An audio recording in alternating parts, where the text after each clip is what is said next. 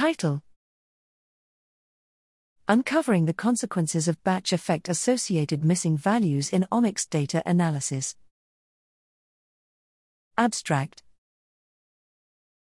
Statistical analyses in high dimensional omics data are often hampered by the presence of batch effects, Bs, and missing values, MVs, but the interaction between these two issues is not well studied nor understood.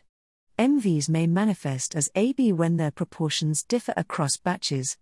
These are termed as batch effect associated missing values, BEAMs. we hypothesized that BEAMs in data may introduce bias which can impede the performance of missing value imputation, MVI.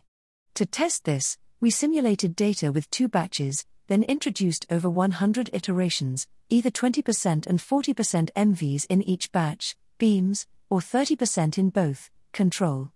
K nearest neighbors, KNN, was then used to perform MVI, in a typical global approach, M1 and a supposed superior batch sensitized approach, M2.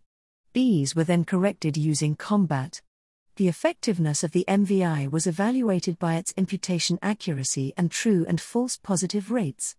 Notably, when BEAMs existed, M2 was generally undesirable as the differing application of MV filtering in M1 and M2 strategies resulted in an overall coverage deficiency.